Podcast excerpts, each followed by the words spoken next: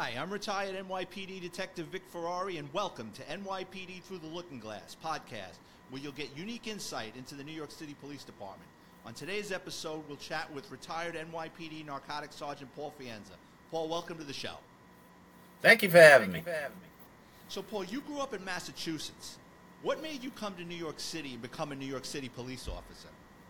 Uh, well, it's a long story. My father was in the military police in World War II, and he used to tell me all these different stories about being a cop, and uh, I just had an interest in it. So after college, I applied to a bunch of departments, and my intention was always to go to some big department, get some experience, and go back to Massachusetts.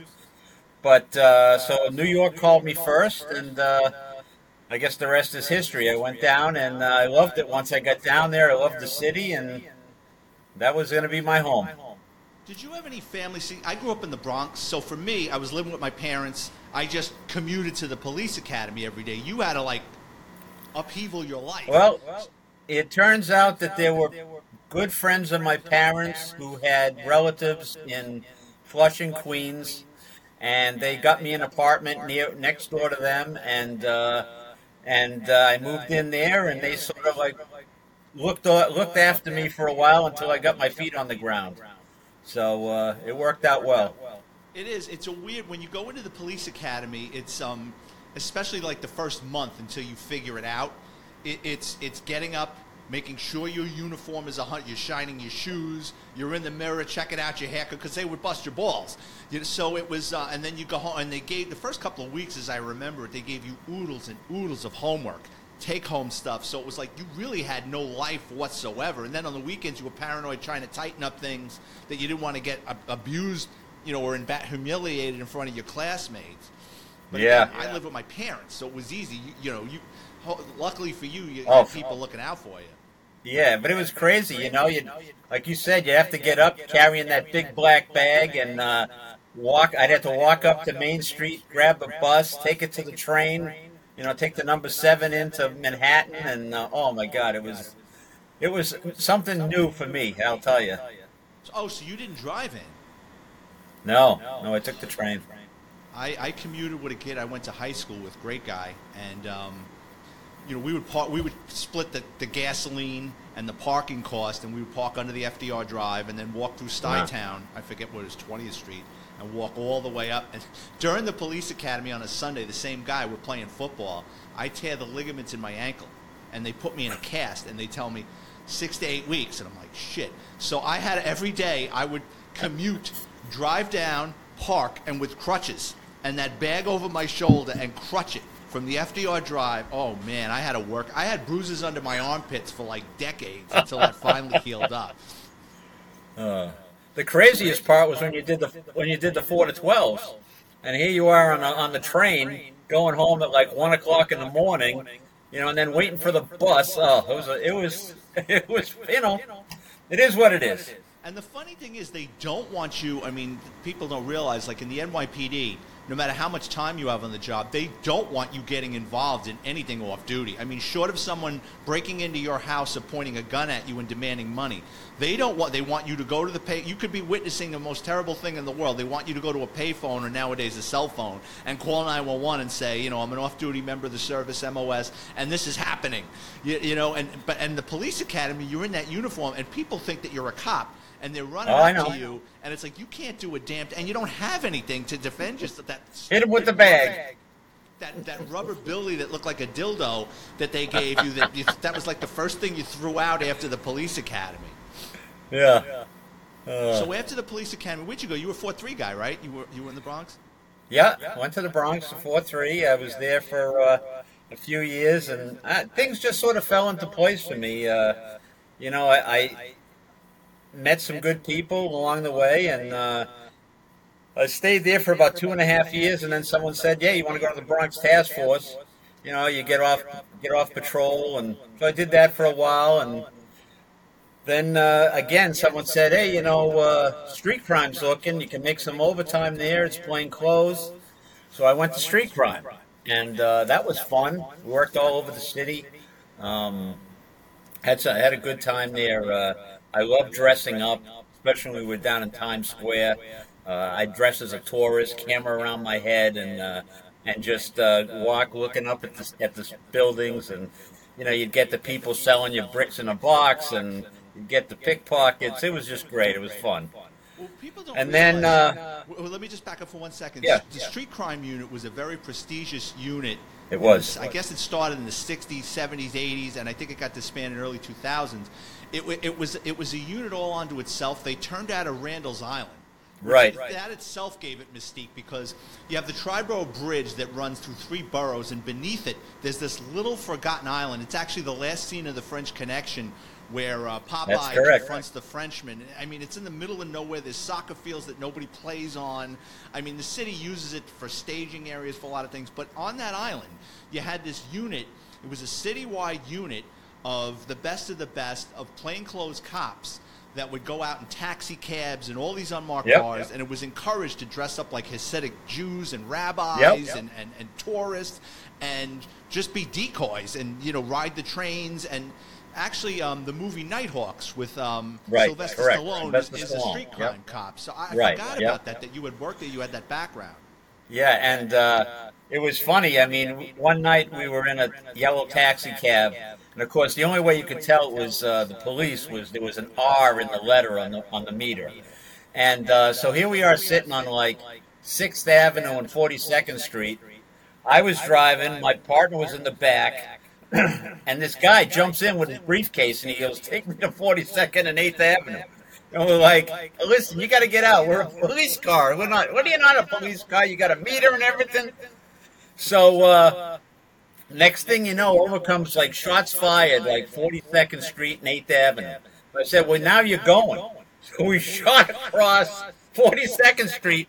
When I got to uh, what is it, like Broadway, the street was jammed. I drove on the sidewalk for like most of eight till eight ninth avenue. Oh my god. This guy was like, let me out you know. But I'm sure he's talking about that to this day, you know.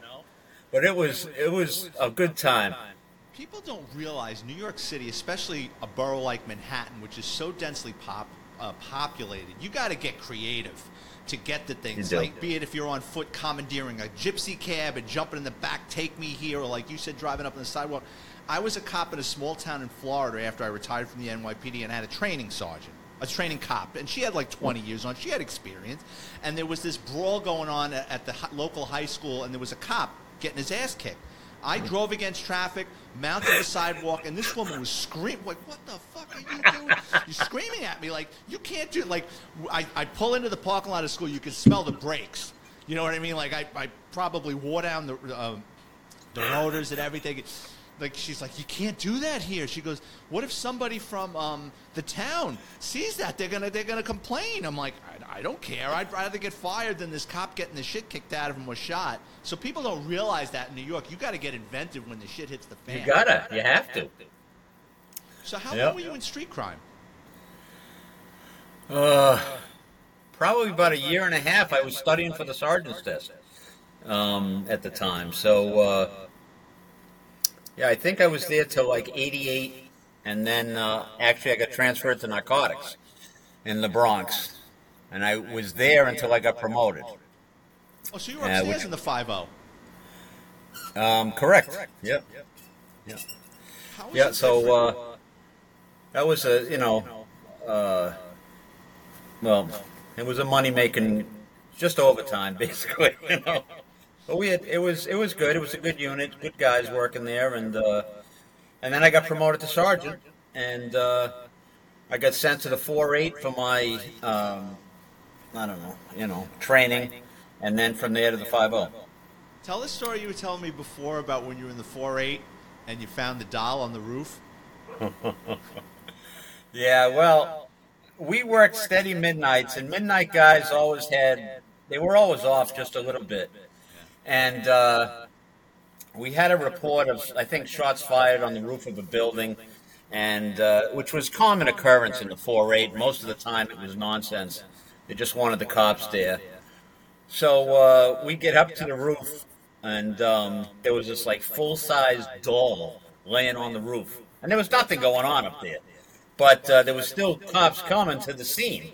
So one of us grabbed the baby doll, went to the edge of the roof, and threw it off the roof and said, "Watch out for the baby!" and of course, it smashed on the ground in front of like some other boss, and they weren't too happy about it, but we had a good laugh. You know, it, there was so much going on in the 4-8. You needed a little levity. You know, everyone needed to have a good laugh now and then. So. I did my NSU in seven, which turned out of the 4-8, and that was a heavy place. I mean, you know, the 4-4 and the 4-6, everybody thinks of as like the premier busy, you know, guys eating in the car, answering 30 jobs a night, you know, anything goes. But the 4-8 was no joke either. I mean, the 4-8, no. those guys were busy. And they were right they were. between the 4-6 and, and, and, you know, I mean, they, they were right next to it. So those yeah. guys really worked their asses off, too. Unless you were on Arthur Avenue, you know, where it was nice. You know, you could go from one end to the other. You know, it was crazy. Yeah, as but, long as uh, you didn't piss off the local mobster. That's you know, right. Everything was fine. the boys. You see the guys yeah. in the social clubs with the wife beaters and the gold chains hanging out in front of a cafe, sipping their espresso, and, That's and it was it. quiet down there. They um, yep. just before I got hired, you had a um, a bias incident, and then the NYPD put a trailer up there. I don't know. Did you remember that that bias detail? I remember like, that. They had a trailer up by St. Barnabas High School, and they would fly fifty or hundred cops a night and we just saturated that neighborhood. It was like we, it was like yep, Indians. Yep. We're all waving to each other across the street, like, and the neighborhood hated us because you got a hundred yep. cops sitting in this tiny neighborhood. And what do you do? Now all of a sudden you start noticing things. Rocks start getting unturned. Parking tickets start. You know, the neighborhood hated us. Like they just couldn't. They, they would have preferred crime after being saturated with a hundred cops a night for X amount of years. It was just it was a bit much. So you and I met up I, I had left task force. I had about three years in. I had worked in the South Bronx for a while. I wanted to change of pace. I go to the 5-0, and I wound up, I wound up in your squad. And I didn't know you from a hole in the head. And nope. um, I, I, you, you had a steady driver who's actually in my book um, for a couple of his things. He used to carry, uh, Paul's driver used to carry this briefcase that looked like something that would carry a dirty bomb in a, um, a, a, Mission Impossible movie. And the guy had everything in this briefcase. I mean, anything, whatever you needed. He had a defibrillator in there. He had Narcan. He had tools, extra handcuffs, every form you can imagine. And one day, he comes after roll call. The desk officer, who's new, tells him, um, "You got the cells today. Just get changed and, and, put your stuff away and take the cells with the prison." He says, "Okay," oh. and he leaves his briefcase at the desk. Do you remember that? The I do. desk officer calls the bomb squad because the precinct is empty, empty except for the desk officer. He sees it.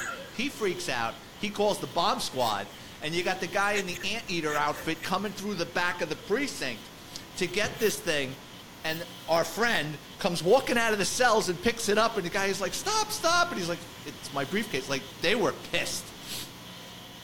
I remember that. Oh God, that's funny. And then you and I, we were in the same squad for a while. You went to anti-crime. I kept making arrests, and then eventually I wound up in anti-crime with you guys. And I mean, that was probably one of the most fun times in my career because we were in plain clothes, and the anti-crime unit in the precinct is kind of like a scaled-back version of street crime. You're in plain clothes. There's usually one or two unmarked cars. It's usually two or three cops with a sergeant, and you go out and you look for robbery patterns, stolen cars. Uh, you're not undercover, but being in plain clothes in the unmarked car, and, and, and the neighborhood uh, urchins know who you are, but you still have that split second – to roll up on somebody. No question. Yep. yep. And our precinct was at, I looked this up last night. Our precinct during that time period we were working together, that sleepy little precinct in Riverdale that borders Yonkers, was averaging 2,000 stolen vehicles a year. I, I, I remember, I mean, I remember in our office, I had had a map up, but I used to keep track of the amount of cars, especially I remember the Hondas. Oh, remember the place off the Deegan where they, they took the guardrail out and they brought in like 50 Hondas one night, stripped them all. They all had the club on the steering wheel, and they just, oh my God. It was nuts. Yeah, stolen cars were, were, were crazy for a, for a small, sleepy little precinct. Then you had that abandoned Conrail building off of 225th Street that they had broken into and driven same thing, like 20 or 30 stolen cars. We just happened to see homeless guys coming and going out of there, and we walk in one, and it's it's pitch black. So you're walking in there, and it's like, holy shit, there's like a million cars in here, and it was like all these homeless guys just picking Yep. them apart. And, you know, it wasn't like an organized thing. They were just they were putting fenders and bumpers and Yep. shopping carts, and then throwing a blanket over it, and then they would cross over the 225th Street Bridge into Inwood, and then you had the body shops over there, and they were selling crap piecemeal, and but it was going on for a while until we just Right. happened to notice a couple of homeless guys, and it was like it was an environmental hazard.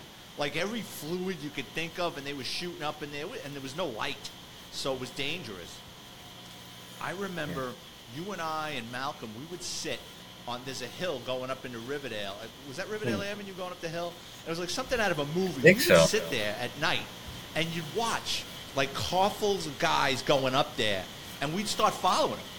And they'd drop Yep. off a guy, and the guy'd look around and. They'd either break in with a screwdriver or they would pull in the locks out. Remember with the Monteros? Yep. They would pull the locks out, get back in the car. There was a code on it, and then they had a book. And then they would cut. They had a courtesy Cut the key. cutter. They would cut a key, come back and steal the car. I mean, or we would sit on the hill and watch them come down. We were just talking about this the other day. You and I were working at midnight, and we see like five cars, brand new cars, racing down the hill. And like, what the hell is this? And we, the last guy stopped, and it was so Yeah, it was great because they used to go through the toll booth on the Henry Hudson, and all they'd have was the token or quarters at that time, and uh, that's all they'd have in the car. They'd just get there, throw the token in, and they were gone. You know, I mean, uh, yeah, you know, we had a lot of leeway because we had a commanding officer. You know, he was um, he was an old school guy. He wasn't a politician. You know, a lot of times people don't realize the NYPD you only get as far as captain, and uh, through civil service exams, and then deputy inspector, inspector, chief, and up up the line. It's po- it's political.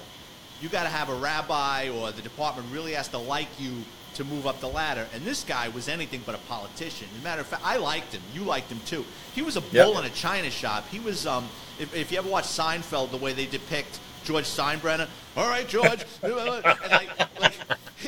I- I was getting yelled at in a lieutenant's office for making a for, for making an arrest. I had a district attorney's pool car, and I saw a stolen car with teenagers in it. I got involved by myself. I'm getting ripped. I'm getting, you know, you're going on midnights, and you know you can't fight crime by yourself. And he walks in. Hey, what's going on with this GLA problem up in this end of the precinct? He's like, um, Inspector, just just give me a second. I got to talk to uh, you know Officer Ferrari. And he's like, yeah, but we're getting killed up there. And I that was my cue. I go, boss, I, I just made a GLA grand loss in the auto collar with teams. This is what I mean. We need guys like this. Would you like to be in the auto velocity car? I went from midnight. He put me in the GLA car on the day tour. So. I, I, I liked him. I mean, I, I think he, he was he was a he was a good commander, and he stuck up for us all the time. And if we had anything going, I could walk right into his office, and we could get whatever we need. He was really proactive. He loved cops that worked. Oh yeah, and and we did. I mean, it wasn't like I mean, our, especially our squad. I mean, we were just coming in with a lot of stuff. And tell the story you were telling me the other day about you and Malcolm with the guys with the with, with the jeep with the guns. Oh yeah, yeah. So you know, they gave us the best unmarked cars. You know, we had a Plymouth Fury that just didn't have markings on it, and uh, you know, it had the little portable computer in the car. Everyone knew who we were. You know, you know, Joe, John Q. Public didn't know who we were, but every perp in the Bronx knew who you were. So here we were. I think we were doing like a six to two or four to twelve, and we were just sort of waiting. It was the end of tour. We were just sort of sitting down and uh, just having a cup of coffee. I think before we went home, and um, this Jeep, no top. I think there was two guys in it. Flies through a red light, not even slowing down. So he goes. Malcolm was like, "What do you want to do? You want to follow these guys?" And I go, I guess. You know, let's just hang behind him and see what's going on. Maybe the guy's late for work. Who the hell knows? So we started following him, and man, he's just blowing through light after light after light. He's not stopping. So we just stayed like way back because it was like one o'clock in the morning. There was no traffic. So uh, he goes into the five-two, and there's uh, there was a hospital there. Pulled into the emergency room, jumped out, ran inside, ran back out, jumped in his car, took off again. this time we, we said, well, let's pull this guy over and figure out what's going on. So we called for backup from the 5-2 and we stopped him. And as we walked up to the car, Malcolm looked in the back of the Jeep and he gave me the signal that there was a firearm there. And so we just played it cool and walked up to the guys and go, hey, you know, license registration. They didn't have anything. In fact, the driver, all he had on was a pair of shorts, no shirt, nothing. And uh, he goes, oh, I don't have anything. I said, well, listen, do me a favor, guys. Just step out of the, the Jeep, come back to our car. It's just, we're going to just verify your ID. I mean, we didn't, we didn't raise them up at all. And they came back. We put them in the back of the car, searched them. We went back and looked, and there's two I think nine millimeters. They were laying in the back, both with their slides back, like they had run out of ammunition. And Malcolm picked it up. He goes, "Man, these guns are all wet." It turns out they were covered in blood because they were. Apparently, what had happened is the guy that was driving, if I remember correctly, his family was having a christening, and some guy came by on a motorcycle and did did a, a, a drive-by apparently. So he got his two friends in the Jeep and they went back to their, their neighborhood and they ended up shooting four people there. And they had a guy in the back and he had both guns and he was apparently shooting like this and he got shot. Fell out of the Jeep. Some livery picked him up and he, these guys were going to hospitals trying to find him. And uh, oh, it was a crazy, crazy thing. But you never knew what you were going to come across. You know, the 5 0 was an interesting precinct. You, know, you could go hide up at, uh, you know, 261 Riverdale Avenue, mansions up there. You go sit and look at the Hudson River, or you go down the other end, and it was nuts. It was, and, and it's funny because different cops would hang out in different parts of the precinct or hide in different. You know, it, it, was like either you were right, and, and not that like the busiest part of our precinct was anything like the four four to four six. Because Oh no, not at all. I mean, there was stuff that would jump off, especially on weekends, and and we oh, yeah. wanted the three four, which was. Hey, there were a lot of guns there, a lot of home invasions. You know, a lot of burglaries. There was a lot going on. Well, a lot of the drug dealers from from the Washington Heights that bordered Riverdale would rent right. or purchase condominiums in the 5-0 and use them as stash houses. I don't know if you remember that. I don't even know to this day if it was solved. You had those two people that were stabbed to death in that apartment. I remember that. Duffel bags full of weed, marijuana, I mean, like yep. hundreds of pounds of marijuana. And I had locked yeah. up this kid for a stolen car, and I and he knew a little, but he really didn't want to give it up. Like he had known them, the, uh, the victims right. of the homicide, and then I brought him to Bronx homicide, and he just, you know, he wasn't cooperating. He, I think he thought he had said too much. Right. Do you remember that homicide? I do. I do. They had a U-Haul truck parked in front, and uh, they had unloaded like ten bales of marijuana. I remember all the marijuana in the house. Yeah, and they were both killed. Yeah. And no one. I don't think anybody stole anything. I think it was just like a hit, like they owed money yeah. or something, right? Because I, if memory maybe. Serves, I don't remember. You know, I mean, I, I don't really remember all the details. You know, I think we might have been on patrol at that time, so I, I don't know. That that's quite possible. You yeah. So in anti-crime, we would work different hours. So we would work right. 9.30 in the morning till 6 at night, and 6 at night to 2 in the morning. And the reason we did that was to overlap the 8 to 4, 4 to 12, and midnight. Right. And Malcolm and I were always looking for a collar, and we used to drive you nuts because at six at night till two in the morning, we would stay out there like kids with a curfew. Like, we, like you wanted, you know, come back about one one thirty. You know, we'll talk and you know we'll gas up the cars and we'll get ready and we'll go home. Malcolm and I would come rolling into the precinct at two a.m. and you'd be standing like a parent. You'd be standing out there looking at your watch with your hands on your hips, like, what the fuck? Like, what's it to take, guys? And I remember one night so you were so pissed. It's About 1.30 in the morning, Malcolm and I, it's just starting to rain, like a light drizzle. About 1.30, 1.45, and you're like, 5-0 crime on the air. Like, I can just tell by your voice you're getting pissed. Because you had just warned us. 5-0 crime in the air. And he's looking at me, and I'm looking at him. We're laughing, right? So, like, don't answer, right? So this gypsy cab rolls by us on Kingsbridge Road, and uh, I run the plate and it comes back 16 is stolen from a day or two before. And Malcolm and I had had like a series of pulling cab drivers out of the car. So what these gypsy cabs do is they, they rent their car out to somebody else, and if the guy doesn't bring it back in time, they go to the precinct, they report it stolen to get it back. So we had had this pulled a couple of cab drivers out that they got their car back, they never canceled the alarm, and we're pulling them out at gunpoint. So there's no one on the road. It's 1.30 in the morning. I run the plate and I go, let's call another radio call. We'll try to box him in. Malcolm goes, no, this is a failure to cancel. He goes, let's just pull him over. So now, by the time we follow, we follow him into the next precinct, we're like on the 5246 border on Fordham Road, going down the hill by Webster, right?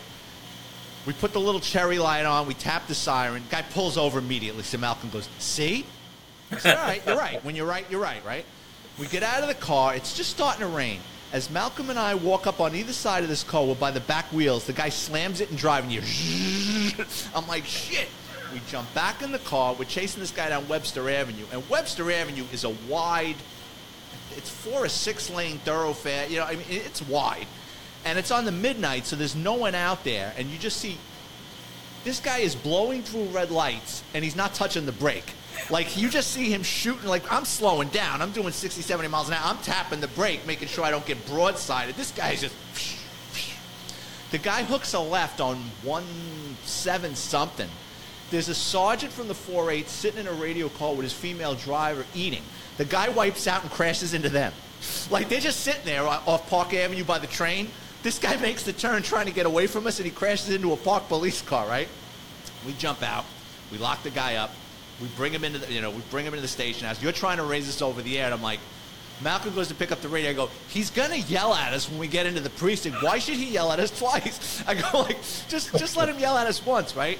We come into the precinct with this guy, and it turns out it was a cab robbery. The guy had, um, I think it was a knife or a sharpened pair of scissors, had put it to the driver's throat and stolen the cab. So not only was it a stolen vehicle with a chase, it turned out to be a robbery, which we had a robbery pattern, so you were okay with it. But yeah, I remember we used to do that to you all the time. Like, what's it gonna take?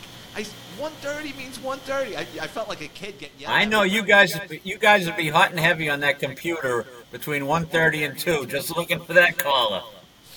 Oh man, and it didn't change because when I was in auto crime, we had like computers, so it was like, oh, this. Is, I was like a kid in a candy store when I went to auto crime. How long? How long were you in um, narcotics for? As a sergeant? Uh, I was in narcotics from 95 until 2003. Wow, that, that's a long time for a supervisor to be in narcotics. And, and you worked in Manhattan South, so that covers what, south of 59th Street, right? Yeah, so it covered uh, 57th to 34th, river to river. Jesus. And, and you had a lot of interesting cases. I mean, yep. you did buy and bust, obviously, picking off the guys selling crack. a lot of buy and bust. Yeah, I mean, we got we got there. I got there when they were trying to transform 42nd Street. So it would be eight, nine teams a day, 24 hours working those blocks. And then as soon as you got one clean, they'd move patrol in, and patrol would be there, and then you'd go to the next block and just keep doing it. I mean, probably in that 1995 to 97, oh, probably 50,000 arrests out of that area. I mean, easily. You know, just buy and bust 24 hours a day. It was like the you Wild know? West down there. Like I, I, tell on other podcasts, like when I was a kid, we used to go down there as teenagers to get fireworks, fake oh, IDs. 42nd Street was crazy. It, it, you could yeah. buy anything and anyone down there. I mean, it was just it was the wild. As soon as you got off the train, it was like, you know, yeah. it was like for, for, all those all those little variety stores and stuff. Man, you could buy whatever you want. Switchblades I mean, it was great. So after doing buy and bust, you moved up the rung as far as. Did you ever have any cases when you were down in the south with the Westies, or like remnants of the Westies? Not really. We did a lot of buy and bust on 10th Avenue, Hell's Kitchen. That was a big heroin area, and um, you know I don't remember any cases that specifically dealt with the Westies, but you know they were renowned there. Oh but, yeah, uh, and, and, supposedly you know, a lot um, of their relatives are still or were. Um, yeah, that whole that whole strip was uh, 10th Avenue, 9th Avenue over there was very busy, very busy with drugs. So. So tell yeah. that story. I remember you telling me that this Bud's for You story where you stopped some guy with a business oh, card. No. It, it turned out that uh, some kid was at a playground or something, and this guy came up to him and gave him a business card that said, "This bud's for you." And his dad was a lieutenant in the 17th, so he brought the card home and he gave it to his father. And at the time, I was covering the 17th precinct, so his father called me up and said, "Hey, I got this card." you know, I don't know what it is. It looks, sounds like it's a drug delivery thing or something. He says, do you want to do anything with it? So I said, yeah, sure, give it to me. So, um, you know, we had, it was great. I mean, OCCB was such a great unit to work for. And, uh, you know, we had telephones that it could be coming from like when you'd call caller ID, it would say like New Jersey or Queens or the Bronx or whatever. So um, I had one of my undercovers call up this the number and it was. It was a drug marijuana delivery, you know. So uh, we started buying off this guy, and uh, it went up and down. Over, we did it for quite some time. I think we had some other stuff in the meantime, and it sort of got put on the, on hold. And then we finally got back to it. And out of the blue, we just said, "Listen, let's see what this guy can move for weight. Tell him we want to buy a pound." So he calls him up. Yeah, I want to buy a pound of weed. It was like no problem, you know. So we. Uh, by now, we had the guy ID. We knew where he lived. So we made the, the arrest for the um, pound. We already had the search warrant for his house. So we hit his house the next morning. I think we got like, man, maybe like five grand and uh, uh, maybe a couple more pounds of weed out of there. So then we take him in. I mean, the investigators that worked for me were top notch, really good guys and uh, and women. And uh, they interviewed this guy, and he says, Well, I only buy from one guy. You know, this is like a very small organization. So he gave it up. So we went and hit a search warrant that night on the next guy. He was, uh, I think he worked on Wall Street or something. He couldn't afford to be arrested. And he had about five pounds of weed at his house. So we said, well, listen, you know, we'll do the deal with you too. So he gave us the guy he bought from, which was back in Manhattan. what about tell that story about um, you you you um, the guys in the mailroom at Bear Stearns? Yeah. Yeah. So uh, just you know the 17th precinct again. Everyone thinks the 17th precinct is just there's nothing going on there, and, and really there is nothing going on there. Um, but um, we had an undercover got some information that they were dealing out of a local bar, and they went there and hooked up with some guy that was selling coke, and we, uh, you know, we did the investigation. It took us a while, and then found out that the guys that was selling worked in the mailroom at Bear Stearns in Manhattan, which was a big investment banker. It's not there anymore now. They're, uh, I think they're out of business. Um, so then we went to the CEO there and just said, "Hey, listen, we're going to do a search warrant on your mailroom, just so you know." uh, you know, we're on the eighth floor of this high rise in Manhattan. Um, so uh, that day, they they were very good to us. They let us in. We walked into the mailroom. The main guy, man, I, I think he peed his pants right there in the mailroom when he saw NYPD raid jackets in his mailroom. But uh, we ended up recovering something like eight ounces of coke you know, and uh, yeah, it was great. A nice, another nice arrest. I mean, but you know, like I said, we had some great undercovers who could really work cases and good investigators. It was, uh, it was, it was nice working for a nice group of people that really knew their job and were go-getters. You know. Oh yeah, and then you you were telling me you had a great informant. Um, but like like all informants, they try to play both ends against the middle they, they, yeah. they always hold back because they know they're going to get caught and they, they, they want that one more card to place down to get them out of trouble. And yeah. Tell the story about the, yeah. informant that you're, you're off duty and he's in a hotel. Oh, yeah. yeah. Looking to make a deal. Yeah, yeah. you know. Yeah, you know, sometimes these informants thought they were the police too. So, uh, you know, they'd call you up and say, hey, by the way, I got a couple of hundred grand in a suitcase I want to go make a deal, you know, and uh, I want you guys to come along. And like, no, nah, it don't work that way. Where are you? And uh, you know, they went to the hotel and they seized all his money and said, you know, maybe down the road we'll do something our way. You know, you're, you're not the one. It's not like TV. You don't make all the rules. You know, so. Uh, How much money do you have in the suitcase? Something like two hundred thousand. Yeah. You know, and, and they don't think that we're going to ask like where that money came from. Yeah, and that money all got forfeited. You know, I mean, he had no legal right to show where he got the money. So uh, it was, uh, yeah, it was. There was just at that time. I mean, the you know drugs, the, the crack epidemic, and you know it was still coming. It was still there. I mean, you know, I know it was big in the '80s, but even in the '90s, you know, all through Midtown, so much crack, so much money. Uh, you know, there was just so much going on, and uh, you know, it, there, people don't realize, you know, when you're walking through Midtown Manhattan, what is actually out there, you know, and and uh, but fortunately, there are a lot of cops out there too, so that's good, you know. Well, people but, think like when I went to Manhattan North, what people don't realize is so the North is all the stash houses. Right. That's, right. You know, Washington Heights. Uh, it's that was the Wild West in, in the '70s, '80s, '90s.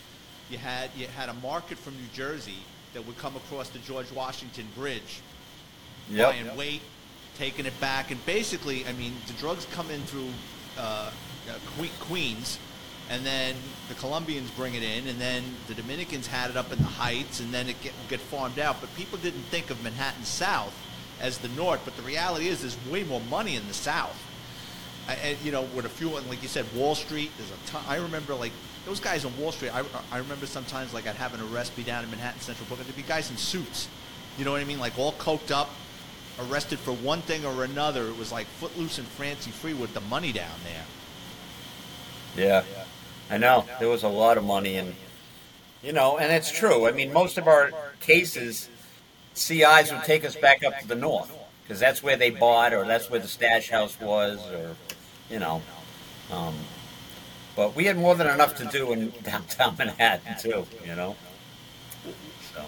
One of the craziest stories I remember one time we hadn't talked for a while. You were still active. I think you were going to retire, and we were talking. and You're like, "Yeah, I can't believe this. I'm getting sued." And I said, What are you getting huh. sued for? And you start reading me this letter, and I couldn't stop laughing. As funny as it is, I'm getting sued. And, and the, the letter is from a guy that's suing you who's in jail, and he's writing the corporation counsel or whoever on such and such a date, on such and such a time, I robbed a cab stand. and tell that story how you're off duty, you guys are sitting in a bar. Yeah. Yeah, so we were off duty. Um, we never took our guns with us when we went off duty. You know, we were off, we were drinking. It was just off limits, and uh, we went to a local bar and we were sitting there having a having a few, and the front windows were open. So all of a sudden we hear pow pow, and I said, "Man, those sound like gunshots." And we look down the street, and here's this guy running like crazy, and he's got a gun in one hand He's got this huge crowd behind him with pipes and stuff, and they're chasing him. And we were like, what the heck? So we jump out, we come out of the bar, and we go across the street. And just as we're crossing, he makes it to the corner, drags this woman out of her car, jumps in, and it's a stick, and he can't do the stick, and he's trying his best. So two of my investigators open the doors, and they like just grab him and drag him out of the car by now, there's this huge crowd of people, and uh, we held them and, until they got there. And so it turns out, he, that's a great story. He had worked at a cab stand. I don't know what he did. He was a me- mechanic or something. he decided to go back wearing one of those glasses with the nose and the mustache. That was his disguise. And he walked in with a gun and he robs the cab stand. And now he's running away, and everyone from the cab stand is running after him. They all know who he is. And so they're running after him, and there's a FedEx guy or a UPS guy standing there, and they're like, Stop that guy! And he takes the gun, and he points it at him, and he pulls the trigger, and nothing happens. And then he starts running again, and he sees the crowd, and he's just firing rounds now over over their head. And so um, we grab him, they, they arrest him. He has two guns on him. He had the fake mustache. So that was the best. the glasses with the mustache. And so he gets convicted. He goes to jail. He got like 25 years to life.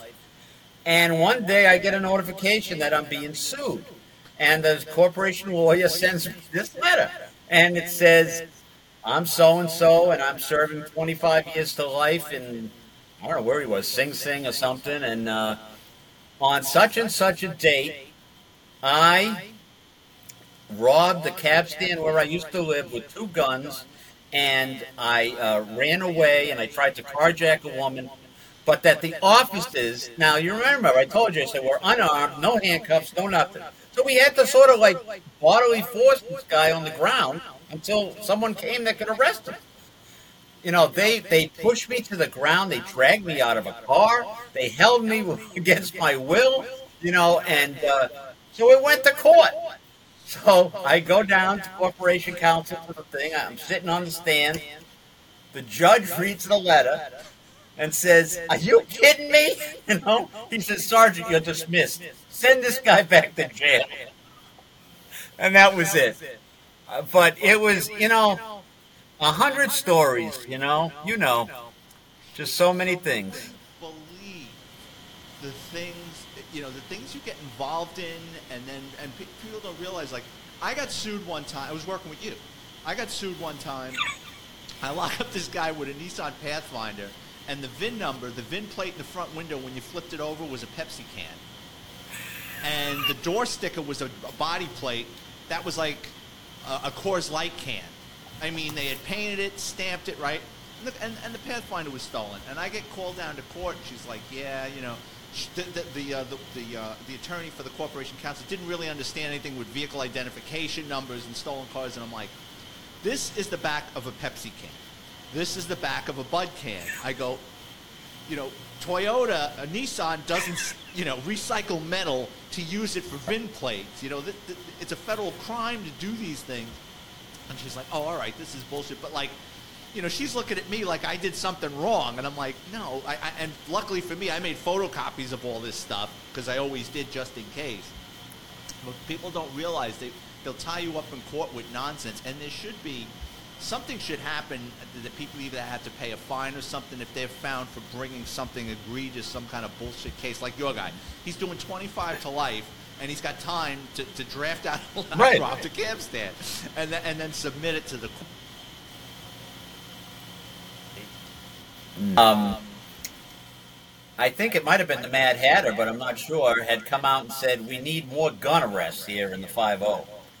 So at roll call, I was I think I was still on patrol maybe. I don't know, I can't remember. But I said to the guys, all right, I says, listen, the captain wants more gun arrests.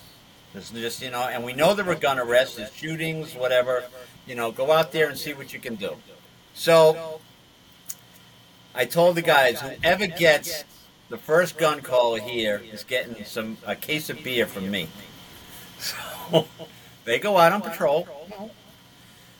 I get a call maybe like two hours in. Sarge, can you you know come over to this apartment in wherever? And I said okay. So I go over. And what's going on? Oh, it's a family dispute, husband wife type thing. But while we were in here talking to the, we had them separated. We're talking to them this little like eight year old comes into the room and says, Can you come in here to my room? I want to show you something. So they go into the kid's room, and underneath the mattress is like five guns. so you pick up. They end up making an arrest for like five guns, lock up the, the husband, and I was like, I don't believe it. You know? so, anyways, those two guys got a, a little bit of beer drinking going, you know. But uh, it was fun. I mean, we had, uh, you know, I liked people that worked. I like to work, and uh, you know, if you screwed up, you know, you screwed up. I mean, that's the way the job is, you know. But uh, um, for the most part, I, I, it was a good career. I, I, you know, I don't have any regrets. So. I, I, you know, people ask me, would you do it all over again? I said, yeah. If I could go back oh, to definitely. the future and do this all, I would. Do, I would do it, you know, in the same time period and do everything all yep. over again. I, I have such fond memories from my career. I mean, I, I yeah, yeah. I do too. And you know, um, people say, oh, you know, look at the cops today. They have such a. I said, it's the same. The cops are being treated the same now as they were 30 years ago. You know, it, it it's just a wave. It gets through, and you know, there's so much for support for police these days, and you know, that's it's just nonsense. You know, when people say, "Oh, I, I could never become a cop," it's it's the greatest job in the world. It's what you make of it, and especially in a department like the NYPD, where there's so many different places to go. And like you said, even if you do screw up, it's not like a small police department where your lieutenant's going to be hunting you for the rest of your career. Right. You Right. can go somewhere else.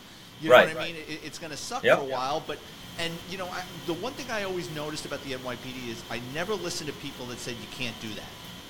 You can't Yeah. work in that unit. You, I remember I, I went to the auto crime school as a young cop. I wanted to know everything about stolen vehicles, and these two detectives, and they, you know, 100, 20, 30 guys in the room, and he goes, "Who wants to work here?" Me being young and naive, I throw up my hand. He goes, do "You have any family on the job?" I said, "No." He goes, "You, know anybody above the rank of inspector?" I said, "No." He goes, "Sit down. You'll never work here." And I'm like, "Oh yeah." Ten years later, I was working there, but it's, Yeah. you got to break your ass. You, you got to put Yep. in the work. You got to get the good evaluations.